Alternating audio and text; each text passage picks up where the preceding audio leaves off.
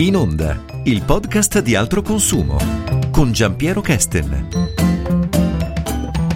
Nonostante l'emergenza legata al coronavirus faccia parte del nostro quotidiano ormai da un certo tempo, si fa ancora confusione a cercare di capire quali sono i comportamenti migliori da seguire. Uno di questi riguarda le mascherine. Ci sono grandi dubbi su a cosa servano, quanto servano, quanti tipi di mascherine ci siano e soprattutto quando vanno utilizzate. Ne abbiamo parlato con Simona Ovadia, giornalista di altro consumo, che spesso in passato si è occupata di tematiche riguardanti la salute. Quindi partiamo dalle basi. A che cosa servono? Le mascherine? Ecco, eh, cominciamo subito con la domanda, diciamo, che ha suscitato più dibattito, perché noi abbiamo delle indicazioni dell'Organizzazione Mondiale della Sanità che dicono alcune cose e poi le ordinanze delle regioni, come la regione Lombardia, che invece dicono altro, nel senso che alcune regioni, la Lombardia e eh, attualmente anche la Toscana, dicono che la mascherina va indossata sempre o la mascherina o comunque qualcosa che copra il naso e la bocca per uscire di casa. Una estensione, se vogliamo così,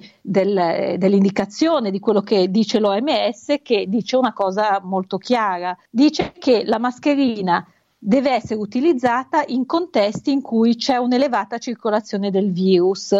Quindi ha senso usarla quando noi sospettiamo o sappiamo che c'è eh, appunto che l'ambiente è contaminato. La mascherina non, ci, non è, diciamo così, il nostro scudo protettivo che ci eh, salva da qualunque cosa. La mascherina va messa in aggiunta a quella che è l'indicazione principale, che è quella di mantenere la distanza. È ovvio che quando questo non è possibile, negli ambienti in cui questo non è possibile, la mascherina è fondamentale, cioè bisogna indossarla. Quindi tornando poi a quelle che sono le direttive invece delle regioni, ad esempio in Lombardia adesso è obbligatorio sempre, pare, no? Sì, in Lombardia e anche mi sembra in Toscana hanno eh, esteso questo obbligo dicendo che bisogna uscire sempre con la mascherina e se non si ha una mascherina comunque con il volto, la bocca e il naso coperto anche con una sciarpa e con una bandana. Anche su questo c'è molta discussione sull'efficacia diciamo di questa protezione, però queste indicazioni sono state date anche diciamo così in prospettiva, nel senso che non sapendo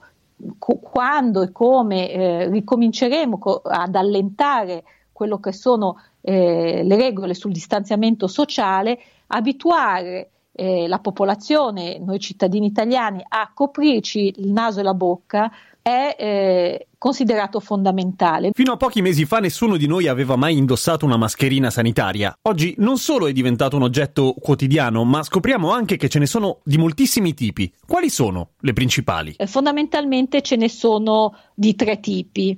Mascherine generiche, che sono quelle che si trovano per esempio nei negozi di fai da te, no? che servono quando uno non so, fa i lavori di falegnameria o dipinge, non sono dispositivi medici, non, non hanno nessun tipo di eh, certificazione, sono semplicemente una barriera meccanica protettiva.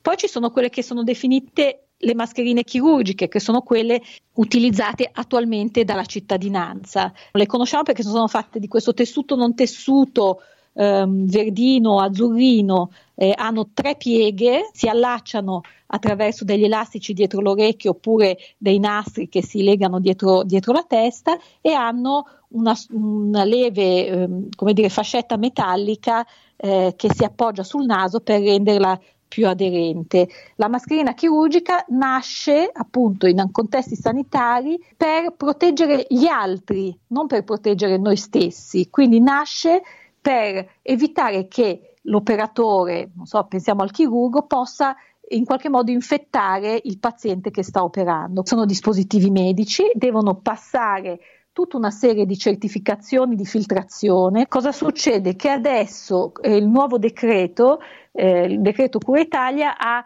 eh, leggermente modificato l'iter burocratico per eh, certificare queste mascherine, per cui eh, attualmente possiamo trovare eh, in farmacia, online, eccetera, eccetera, un, tutta una serie di mascherine che non hanno eh, di fatto passato questi test. Per esempio mi viene in mente le mascherine lavabili, visto che c'è carenza di mascherine usa e getta, di queste di tessuto non tessuto, adesso sì. vendono molto spesso delle mascherine di cotone o di eh, materiale sintetico riutilizzabile. Ecco, queste mascherine non sono dispositivi medici e poi ci sono invece i veri e propri dispositivi di protezione individuale che sono le mascherine f- cosiddette filtranti, che sono quelle mascherine un pochino più rigide, si chiamano le famose FFP2, FFP3 a esatto. seconda del, gra- del grado di, eh, di, filtrazione. Più è alto il numero, più diciamo così, il potere filtrante è maggiore. Filtrano quasi fino al al 94%, però sono mascherine che io eh, consiglierei di lasciare agli operatori sanitari. Attenzione perché esistono di due tipi, con la valvola e senza valvola. Le mascherine filtranti con la valvola proteggono noi dall'agenti esterni, ma non proteggono gli altri, cioè noi quando espiriamo la valvola non, non filtra, se noi fossimo contagiosi la, mas- la, valvola farebbe passare la nostra carica virale. Eh, come indossarle è molto importante perché la mascherina è efficace se noi la sappiamo utilizzare nel modo corretto, cioè è un oggetto che va trattato con cura, non bisogna toccarlo con le mani perché eh, diciamo la parte di tessuto non andrebbe toccata con le mani perché le mani sono sempre un veicolo di trasmissione eh, dei batteri, dei virus, eccetera, eccetera. Quindi lasciarla il più possibile senza toccarla, infilarla dagli elastici e ritoglierla dagli elastici, piegarla e buttarla nella raccolta indifferenziata una volta usata. Quanto durano queste mascherine usegetta? Nascono per essere eh, usate una volta e poi buttate via, ma visto che c'è carenza di, di, queste mascherine, le persone tendono a usarle molto spesso. Bisogna fare attenzione perché anche lì se sono usate tanto possono essere eh, addirittura eh, malsane, ecco, quindi bisogna buttarle via dopo qualche ora di utilizzo. Adesso ci sono anche in giro tutorial che dicono che si possono sanificare e riutilizzare. Anche da questo punto di vista bisogna fare molta attenzione perché ci sono segnalazioni da parte del centro antiveleni di Niguarda uh-huh. di persone che sono state intossicate dal disinfettanti che hanno messo sulla mascherina e poi hanno ah. respirato gli effluvi. Dall'inizio dell'emergenza coronavirus abbiamo potuto assistere, ai noi, all'aumento dei prezzi delle mascherine e non solo delle mascherine senza precedenti. Che cosa è successo? È successo che, come sempre, quando la domanda è alta e, e invece la disponibilità è poca,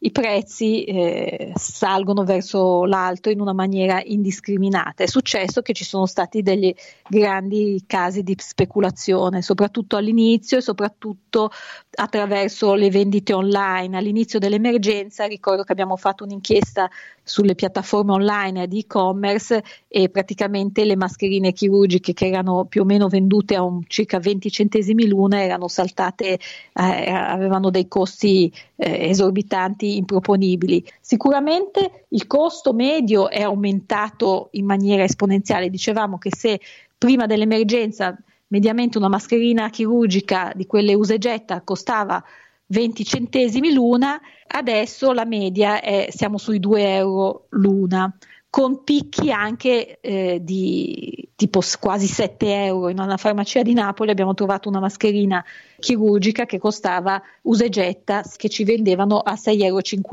Abbiamo anche trovato dei farmacisti che eh, quando abbiamo telefonato, perché questa inchiesta l'abbiamo fatta al telefono su, eh, non so se l'ho detto, ma sono 122 punti vendita su uh-huh. tutto il territorio italiano, in otto città eh, alcuni farmacisti ci hanno detto che per loro policy eh, regalavano ai clienti almeno un paio di mascherine, cioè non le vendevano, le regalavano contingentate, ma le regalavano. Ma è legale per un commerciante alzare così tanto i prezzi in un momento di bisogno, al di là di quello che può essere il valore etico, intendiamo? Bella domanda, è legale anche qua non sono, eh, i prezzi sono stabiliti dal, da, da, chi, da, chi, vende, no? uh-huh. eh, siamo nel libero mercato, quindi da un certo punto di vista è legale, però si possono, le, diciamo, le speculazioni evidenti si possono segnalare. Noi l'abbiamo fatto per esempio con l'e-commerce, abbiamo segnalato eh, le pratiche così speculative infatti i siti di e-commerce, per esempio,